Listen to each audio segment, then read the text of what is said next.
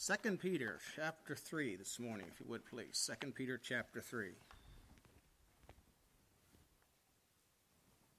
I'm going to read verses 10 through the end of the chapter.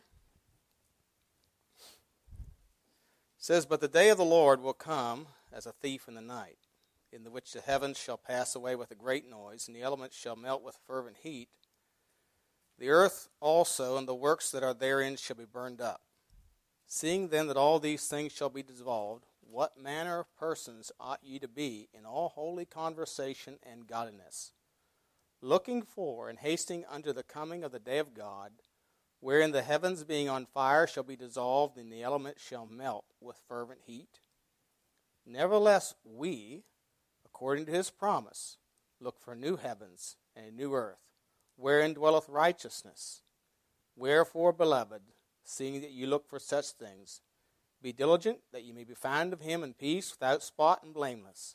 And account the long suffering of our Lord as salvation, even as our beloved brother Paul, also according to the wisdom given unto him, hath written unto you. As also in all his epistles, speaking in them of these things, in which are some things hard to be understood, which they that are unlearned and unstable wrest, as they do also the other scriptures unto their own destruction Ye therefore, beloved, seeing you know these things before, beware lest ye also, being led away with the error of the wicked, shall fall from your own steadfastness. But go, grow in grace and in the knowledge of our Lord and Savior Jesus Christ. To him be glory, both now and forever. Amen. I want to preach this morning, living in light of the day of the Lord living in light of the day Lord. So let's look to the Lord in prayer. Heavenly Father, we do thank you again for the privilege and opportunity we have to open your precious word. I pray that as we look into the word of God, that we be encouraged and strengthened. We understand the times in which we're living. We're living in a great a day of great turning away, of great apostasy. And even the things we see in our nation are troubling. But yet, Father, we know that you're still on the throne. We can have confidence and assurance that you will keep your word. And one day you are coming for us. And you will give us grace and strength to be faithful until you do come. So, Lord, I pray that even in the midst of a troubled world, that you'd help us and strengthen us as we look to a new year. I pray that we would strengthen our resolve purpose to be steadfast and unmovable, always abounding in the work of the Lord. So we pray that you'd help us and strengthen us. We pray in Jesus' name. Amen. Of course, the subject of this passage is the second coming of Christ, particularly the day of the Lord. And it's a reminder, of course, Peter uses the word remember or remembrance three or four times in, this, in, this, uh, in these three chapters. He uses the word mindful. Uh, he tells us not to be ignorant of his coming in here in chapter 3. In fact, he says the world, they're willingly ignorant. Verse 5. Just like, the, just like we see in, in our world today, people are willingly ignorant of the truth. You know, they can some some can say that you know you know uh, like Chuck Schumer said 2009, we need a wall. Now he says we don't need a wall. What, what is it? It's, it's ignorance. It's just plain lying. It's ignorance. Things they're willingly ignorant of. And people are willingly ignorant of Bible truth. The majority of what you call Christendom is ignorant of biblical truth.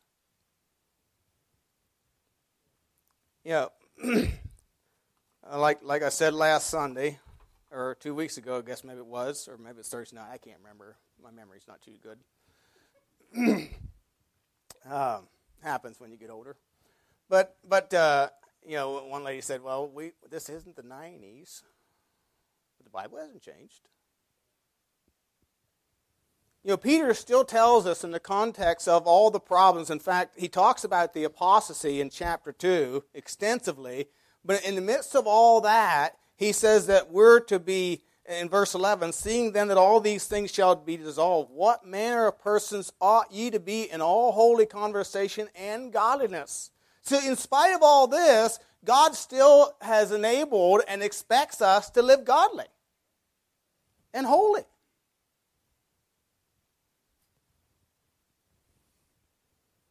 You know, I, you know, this isn't a political message, but just think about the times we're living in. Uh, Brother, Brother uh, Danford sent, sent a text out, a few of us preachers, asking us to pray for our nation. You know, there have been records set, um, and not good records with this new Congress. More women than ever before. Openly anti Israel congressmen. One congressman, and on a map of the world, she has a, a sticky note. I saw a picture of a sticky note and wrote Palestine on the sticky note and placed it over the nation of Israel on the map. She's a Palestinian. They're vulgar. Um, you know, they were sworn in. They wouldn't swear in on the Bible. Uh, several of them sworn in on the Koran. One used the Constitution. I don't know why, because she doesn't believe it. You know, we see all these things happening in our nation, and that's a sign of apostasy when women rule over us.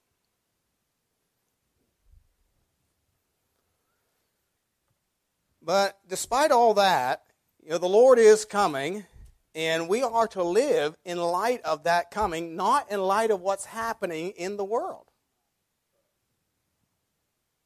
So I want to notice several things here this morning. First of all, the surety of his coming. In verse 10, he says, The day of the Lord will come as a thief in the night, in the which the heavens shall pass away with great noise, and the elements shall melt with fervent heat, and the earth also and the works that are therein shall be burned up.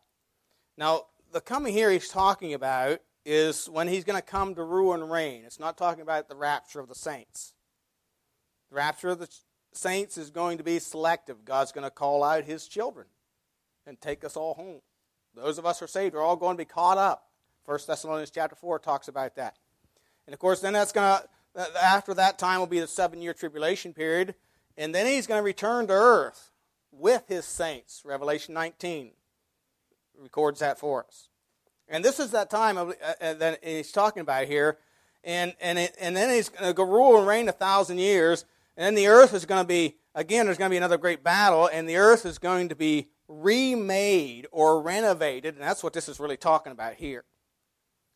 It will come. All these things will come.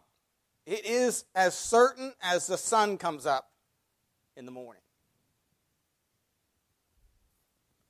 There's certainty.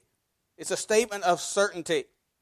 Just as Romans 10:13, whosoever shall call upon the name of the Lord shall be saved. That's a statement of certainty. If we will if we will repent of our sin and call, that means to ask or beseech God to save us, he will. He will. We can rest assured on that. God will keep his promises. Now, when it says as a thief in the night, it simply means there are going to be those that don't know or totally caught unaware. Again, Peter tells us earlier in the passage in verse 5 For this they willingly are ignorant of. These are the same kind of people that deny there was a flood. And that's, of course, it talked about that early in the passage. Uh, and they're willingly ignorant of the fact that the Lord has made heaven and earth, and it is, it is on His timetable, and one day He's going to come and set all things right. And so He comes as a thief in the night. And your night was when work ceases, deeds of shame, and and, and things are done in the power of darkness. And it will surprise and shock a lot of people. And, and you know, we all know, we all know there are thieves around, but most people think it'll never happen to me. So guess what they don't do? They don't prepare.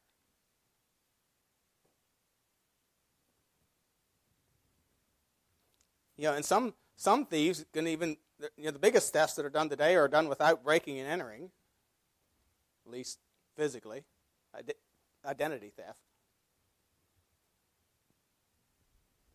But see, the attitude of many is, even at that, well, I know it happens sometimes, but it, it you know, it, it, won't happen to me.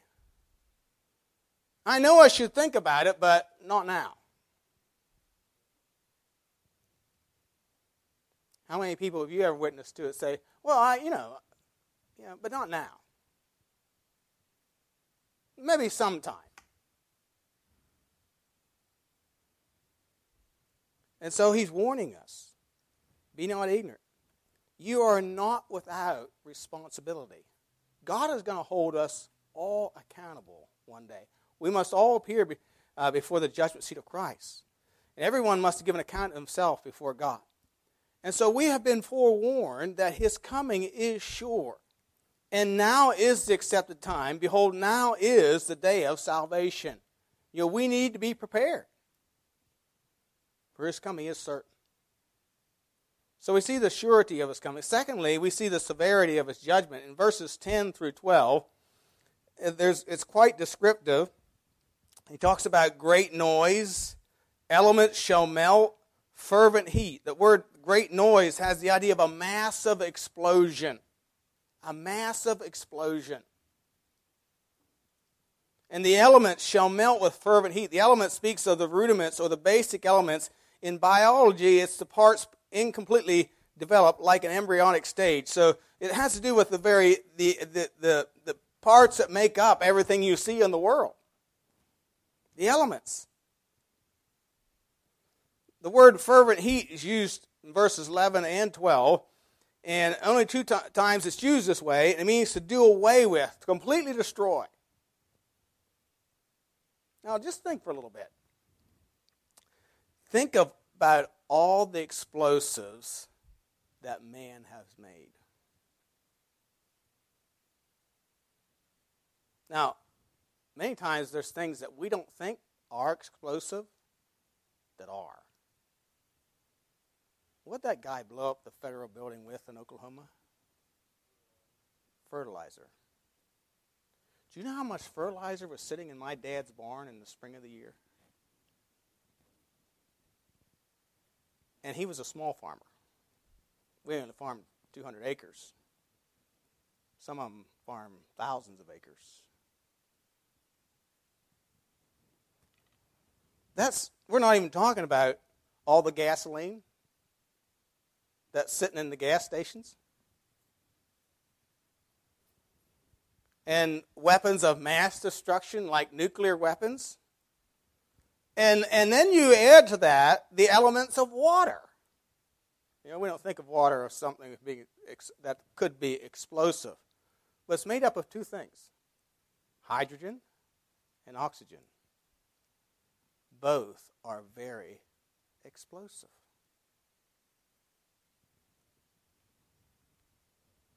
See, one of these days, this earth is going to be a burning bomb. Look at Isaiah chapter 13.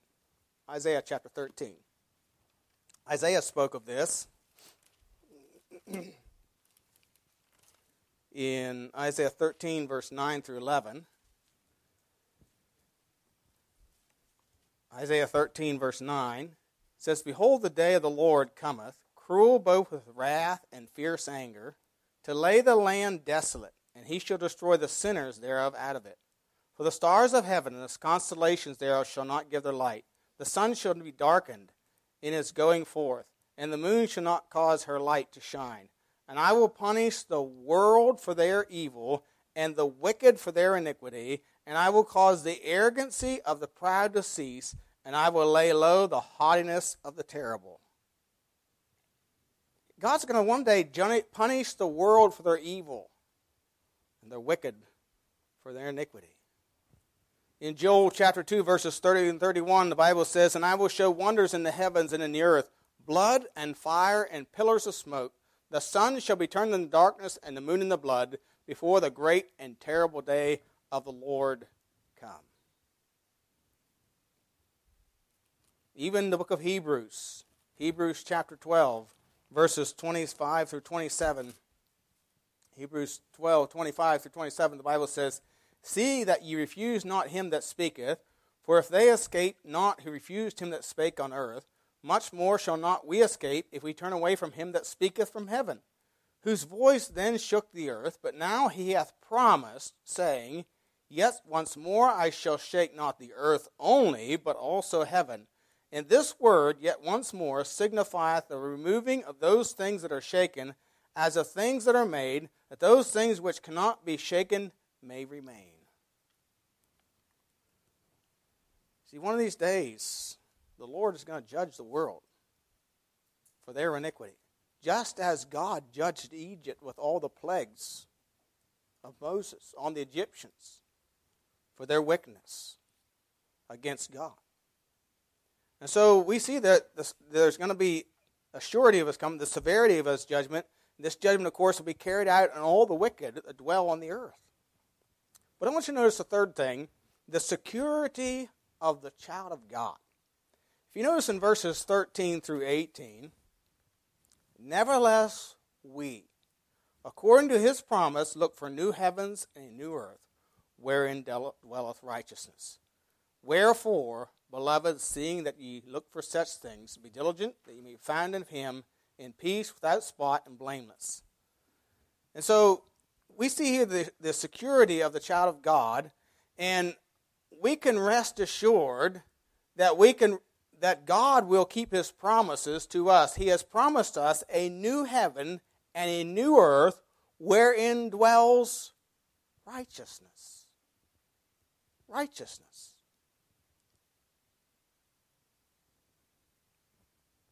And in verse 17, he goes on and says, Ye therefore, beloved, seeing ye know these things before, in other words, you know them before it actually comes to pass. You know before the time comes that God is going to judge this world, and you know He's going to prepare a new heaven and a new earth wherein dwells righteousness. Knowing these things, beloved, beware lest ye also, being led away with the air of the wicked, fall from your own steadfastness. You see, we know these things. We have been enlightened. We've had the Word of God shed abroad in our hearts, and we know these things. We can know the plan and will of God. He's revealed it to us in His Word. There is no reason for a child of God to be ignorant of these things. Ignorance is really willful ignorance. Pharisees were willingly ignorant. People today are willingly ignorant. He has revealed these things to us. In 1 Corinthians chapter 2, 1 Corinthians chapter 2, verses 7 through 10. 1 Corinthians 2, verse 7 But we speak the wisdom of God in a mystery, even the hidden wisdom which God ordained before the world unto our glory which none of the princes of this world knew, for had they known it, they would not have crucified the Lord of glory. But as it is written, Eye hath not seen, nor ear heard, neither have entered into the heart of man the things which God hath prepared for them that love him. But God hath revealed them unto us by his Spirit.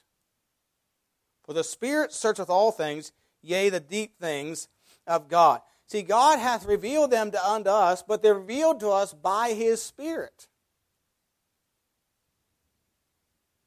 And verse 14 says, But the natural man receiveth not things of the Spirit of God, for they are foolishness unto him, neither can he know them because they are spiritually discerned. You see, the Pharisees didn't understand because they were in, they were in their human nature. They had never received the Spirit of God. They refused to believe what Christ said. In fact, they credited what he said to the devil.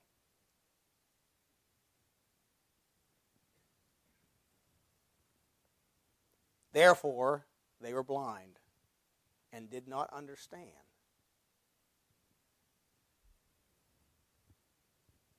No, we can, we can, have, we can have understanding in these things. They have been revealed to us. We've been enlightened. You know, both Peter and Paul, Peter or Paul in, in his, his, his uh, epistle to the Thessalonians, told them, I would not have you to be ignorant, brethren, concerning them which are asleep in chapter 5, he says, I don't want you to be ignorant concerning the day of the Lord. There's no need to be ignorant. God's revealed them to us in His Word. But you know, we have to be willing to receive it. We have to be willing to receive it. And So there's our illumination. There's also should be expectation or a looking for.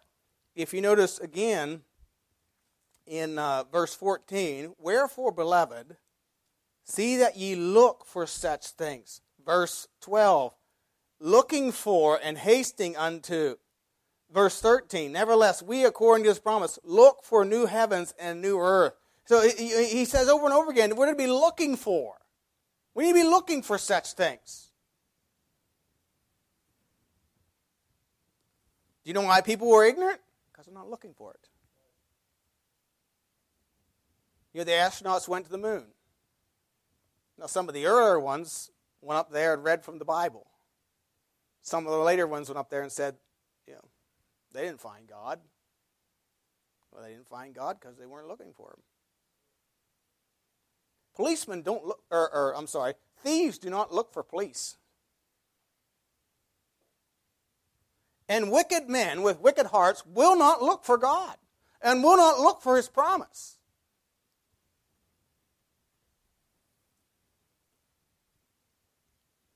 And when we don't want to do the will of God, guess what?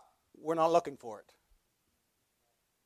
You and I, as even as His children, if we don't want to do it, we don't look for it. We just seek to go our own way and do our own thing.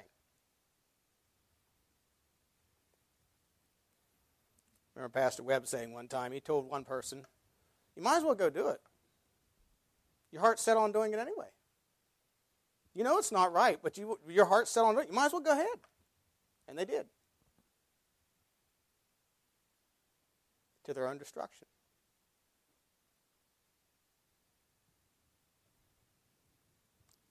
See, there ought to be an expectation, a looking for. Enoch looked for God. Noah looked to God and found a way through the flood. And we are to look for this new heaven and new earth well in, wherein dwelleth righteousness.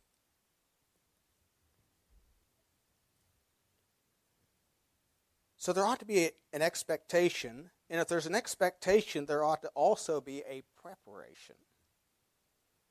If you notice in verse 18, he says, But grow in grace and in the knowledge of our Lord and Savior Jesus Christ. To him be glory both now and forever. Amen. So if there's a if we have understanding, if we've been illuminated by the Spirit of God, and we're expecting or looking for His coming, uh, we ought to be preparing for it. In fact, John tells us in 1 John chapter 3, verses 1 through 3, Behold, what manner of love the Father hath bestowed upon us, that we should be called the sons of God. Therefore the world knoweth us not, because it knew him not. Beloved, now are we the sons of God, and it doth not yet appear what we shall be, but we know that when he shall appear, we shall be like him, for we shall see him as he is. And every man that hath this hope in him purifieth himself, even as he is pure. So if we have the hope, if we are looking for, if we're expecting him to come for us, if there's anticipation in our life of his coming, the Bible says we have that hope we will be purifying ourselves. In other words, we'll be preparing ourselves for that coming. Just like a bride prepares herself for her husband. There's, ex- you know, there's excitement at weddings. I know most mothers cry. But it's not, at least it shouldn't be, tears of remorse. I know marriage is a life sentence, but it's a wonderful one.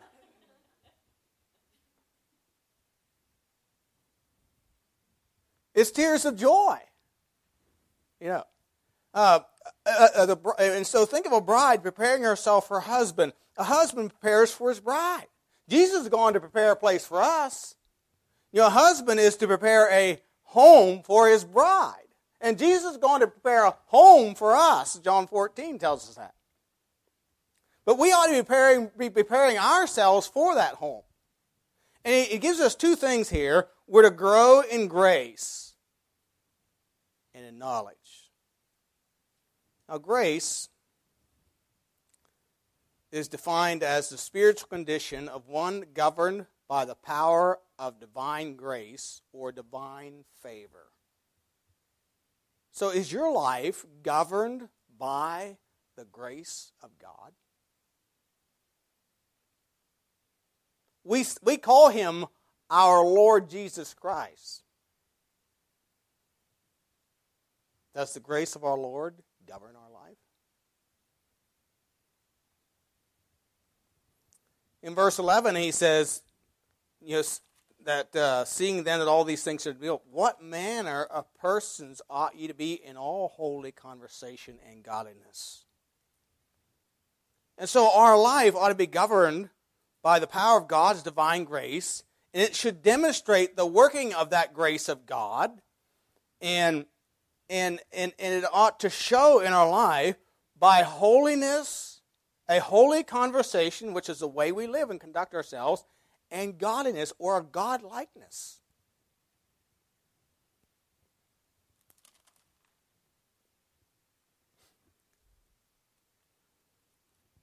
Look at 2 Peter chapter 1. 2 Peter chapter 1 verse 2. Grace and peace be multiplied unto you through the knowledge of God and of our Lord Jesus Christ, according as the divine power hath given unto us all things that pertain unto life and godliness through the knowledge of him that hath called us to glory and virtue, whereby, so by this divine grace of God, there's given us these things, whereby are given unto us exceeding great and precious promises, that by these you might be partakers of the divine nature, having escaped the corruption that is in the world through lust. So, by the grace of God, we ought to be able to escape the corruption or the destruction that will destroy us in this world. The wages of sin is death. Sin is destructive. And then he says in verse 5 Beside this, giving all diligence, again, by the grace of God, giving all diligence, add your faith, virtue. Virtue, knowledge. To knowledge, temperance. Temperance has the idea of self control or discipline. Patience. And to patience, godliness. And to godliness, brotherly kindness. And to brotherly kindness, charity. For if these things be in you and abound, they make you be that ye shall neither be barren nor unfruitful in the knowledge of our Lord Jesus Christ. But he that lacketh these things is blind and cannot see afar off, and hath forgotten that he was purged from his old sins. Somebody has said, quote, God, through his grace, has brought us into the highest conceivable position, unquote. You know, think about the, the things we just read here of faith, virtue, knowledge, temperance, patience, godliness, brotherly kindness, and charity. You know, if everybody in the world was striving to, to have those qualities evident in their life, what kind of world would we live in? There'd be no murders. There'd be no rape. We wouldn't even need police. You know, temperance is governing yourself. That's really what temperance is governing yourself, bringing yourself under the control. And, and self doesn't control self. You need an outside influence to control self, or an outside motivator control self. You know, many people, even unsaved people, motivate themselves for some reason or other to discipline themselves. But they have some motivation beyond themselves. We, as God's people, need the Spirit of God to control self. James tells us, No man yet tameth his own tongue. The tongue can no man tame, it says. Now, some may brag or boast about how they can discipline themselves, but usually there's some other motivation for it besides themselves.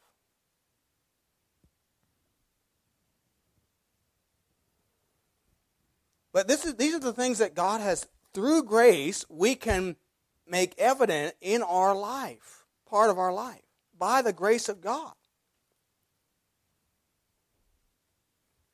And God is continuous, wants, continually desires to work through us by His grace to perfect us and to impart to us gifts to serve Him. For example, Romans 12 3 says, For I say, through the grace given unto me, to every man that is among you, not to think of himself more highly than he ought to think, but to think soberly, according as God hath dealt to every man the measure of faith. So God has given to every person a measure of faith, and the question is, what are we going to do with it?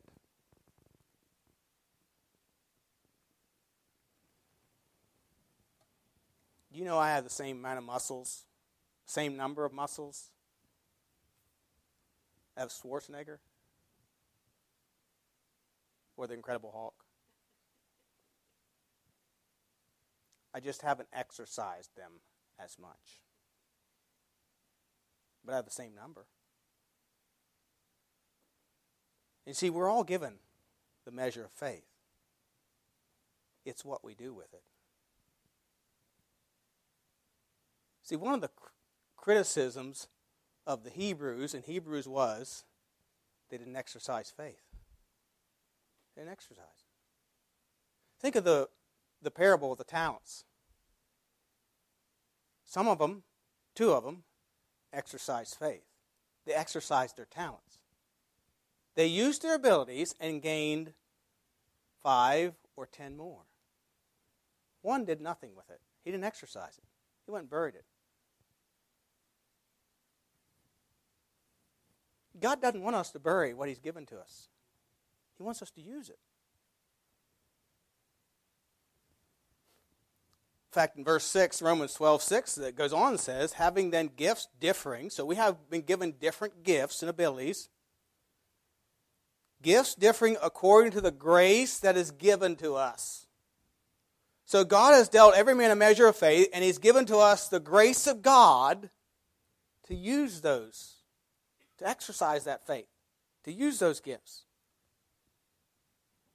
Again, in Romans 15 15, nevertheless, brethren, I have written the more boldly unto you in, this, in, in some sort, as putting you in mind, because of the grace that is given to me of God.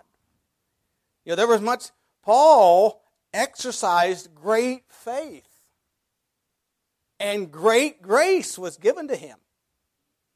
In fact, he says in 1 Corinthians 15 10, but by the grace of God I am what I am.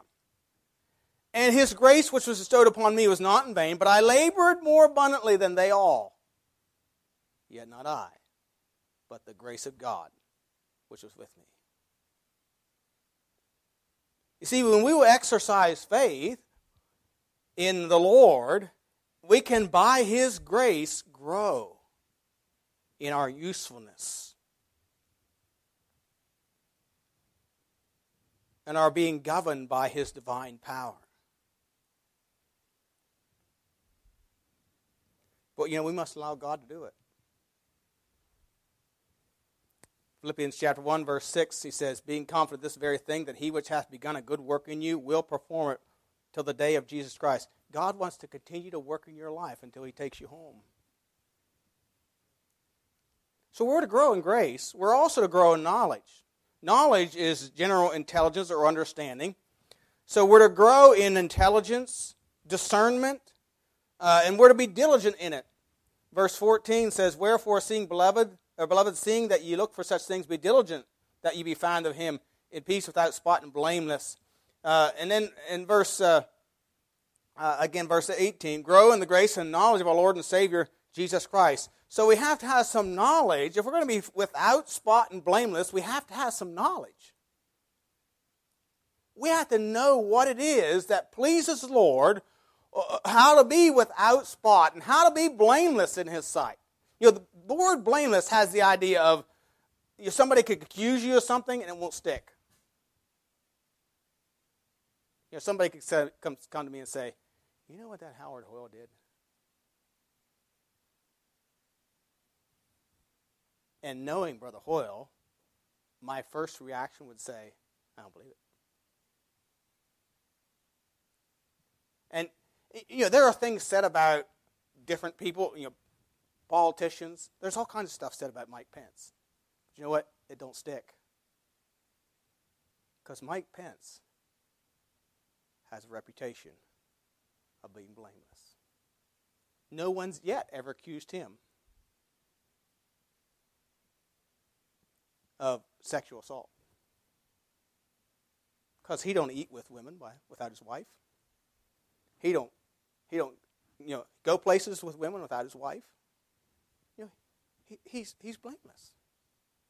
If somebody accused him that, it wouldn't stick.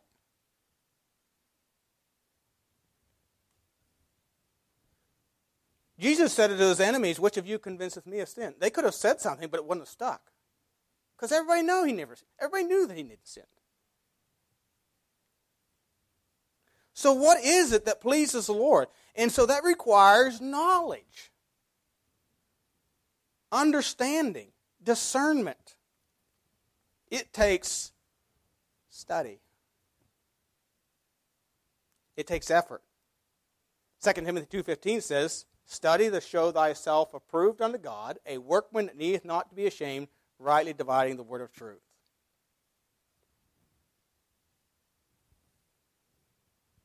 So that requires reading, studying. Look at second or first Timothy chapter four.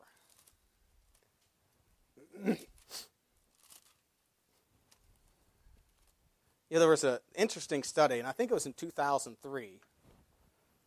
A, uh, his first name was Jason. I do remember that much. I can't remember the last guy's last name. Um, he did a survey of young preachers.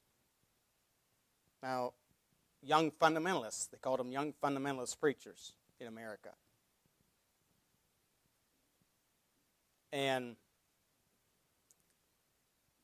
what was it? I'm trying to remember the exact figures. I think it was 30% of them, 30% of preachers admitted that they didn't have devotions more than two or three times a week. Preachers.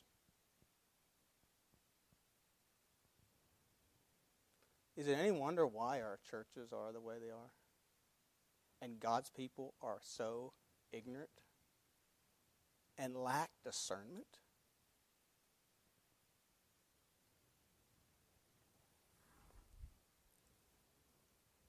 It's because we don't study. We don't read. You know, we live in a readerless age. People don't read. How you learn? Paul told Timothy, 1 Timothy chapter 4, verse 13, Till I come, give attendance to reading, to exhortation, to doctrine. So reading is reading. I don't think it's talking about just the Bible either. Exhortation would be preaching, the idea of preaching. To doctrine is Bible truth.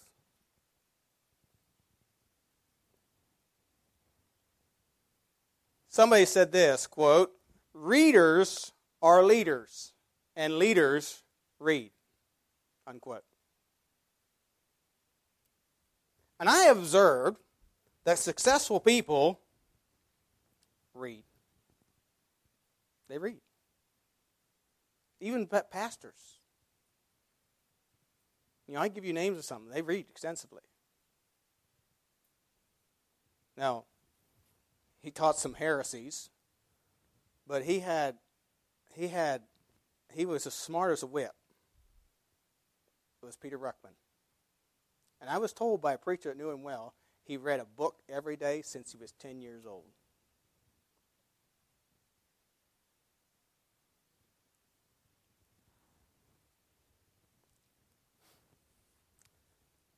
You see, if we need we need to be readers.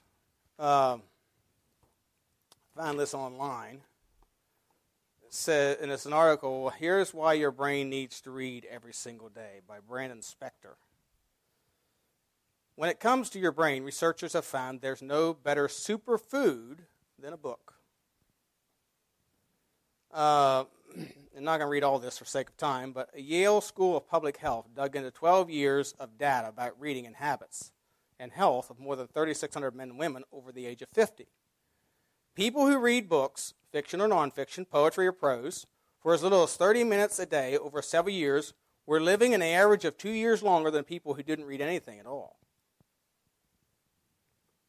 Uh, you may be already familiar with the recent findings that suggest children as young as six months who read books and with their parents several times a week show stronger literacy skills four years later, score higher on intelligence tests, and land better jobs than non readers. Recent research argues that reading may be just as important in adulthood. When practiced over a lifetime, reading and language acquisition skills can support healthy brain functioning in big ways. Simply put, word power increases brain power. To understand why and what each of us can do to get the most out of our words, start by asking the same question the Yale team did. What is it about reading books in particular that boosts our brain power, whereas reading newspapers and magazines doesn't? And we would put in there also on screens. For one, the researchers posit chapter books encourage deep reading. Unlike, say, skimming a page of headlines, reading a book forces your brain to think critically and make connections from one chapter to another and to the outside world. When you make connections, so does your brain, literally forging new pathways between regions in all four lobes and both hemispheres.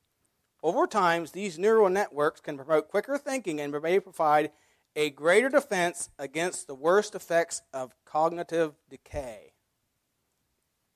Um, they believe that even reading helps fight Alzheimer's. I've been saying for a long time, I don't know if I've been saying it, but I'm going to say it this morning. I think there's a connection between television and Alzheimer's.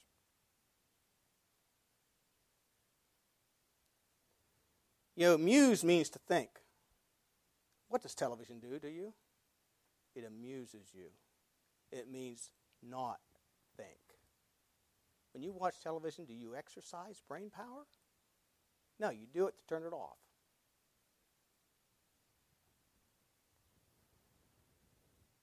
And this article says it may help fight Alzheimer's disease. Reading puts your brain to work. That's a very good thing. Those who engage their brains through activities such as reading, chess, or puzzles could be two and a half times less likely to develop Alzheimer's disease than those who spend their downtime on less stimulating activities.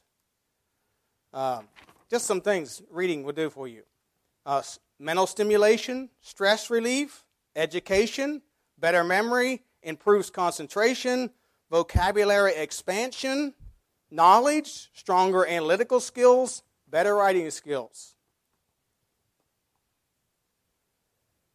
You know, teaching young children to read helps them develop language skills. Also helps them learn to listen. Um, you know, there are many benefits to reading. You know, we need to be readers. And Paul told Timothy here, in 1 Timothy 4 again, he says in verse 13, Till I come, give attendance to reading, to exhortation, to doctrine. Neglect not the gift that is in thee, which is given thee by the prophecy, the laying on of the hands of the presbytery. Meditate upon these things, give thyself wholly to them. Give yourself wholly to reading, exhortation, and the doctrine, that thy profiting may appear Timothy, if you give yourself to these things, it's going to show to everyone. We live in an age of ignorance. Partially is, a big part of it is, people don't read. And we've also rewritten the books. A lot of what's out there of history has been rewritten.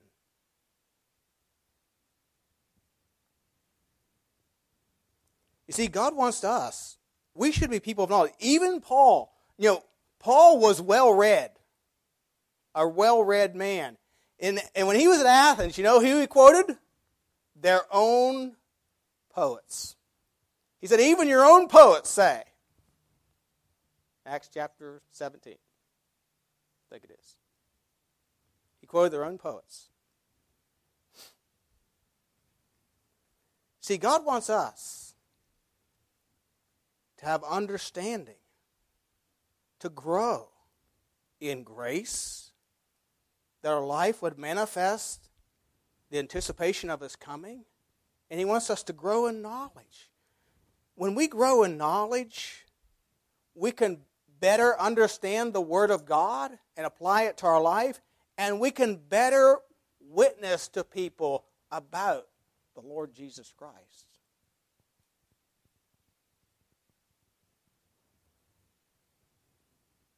Because it'll help us to think analytically and give a reason of the hope that lieth within us with meekness and fear.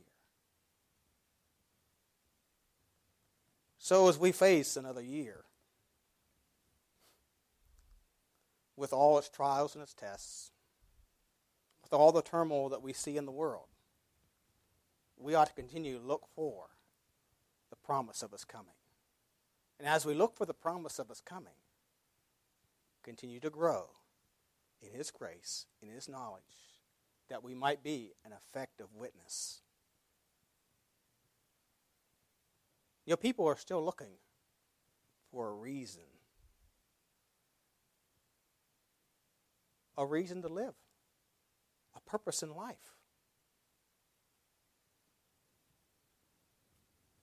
And if we, if we have, can have understanding of God's Word, we have purpose. We have meaning to life.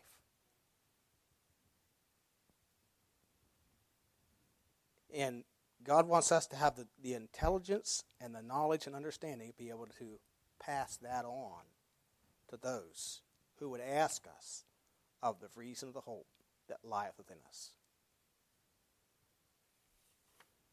God's grace is sufficient. And we can have the knowledge through Him. Spending time in His Word, reading, meditating upon His promises to be an effective witness in 2019. We can know Him. We have to know Him. We can know Him. We can have that certainty. Do you have that certainty this morning? You know, he's, it's certain He's coming. And you can know with certainty that He's coming for you.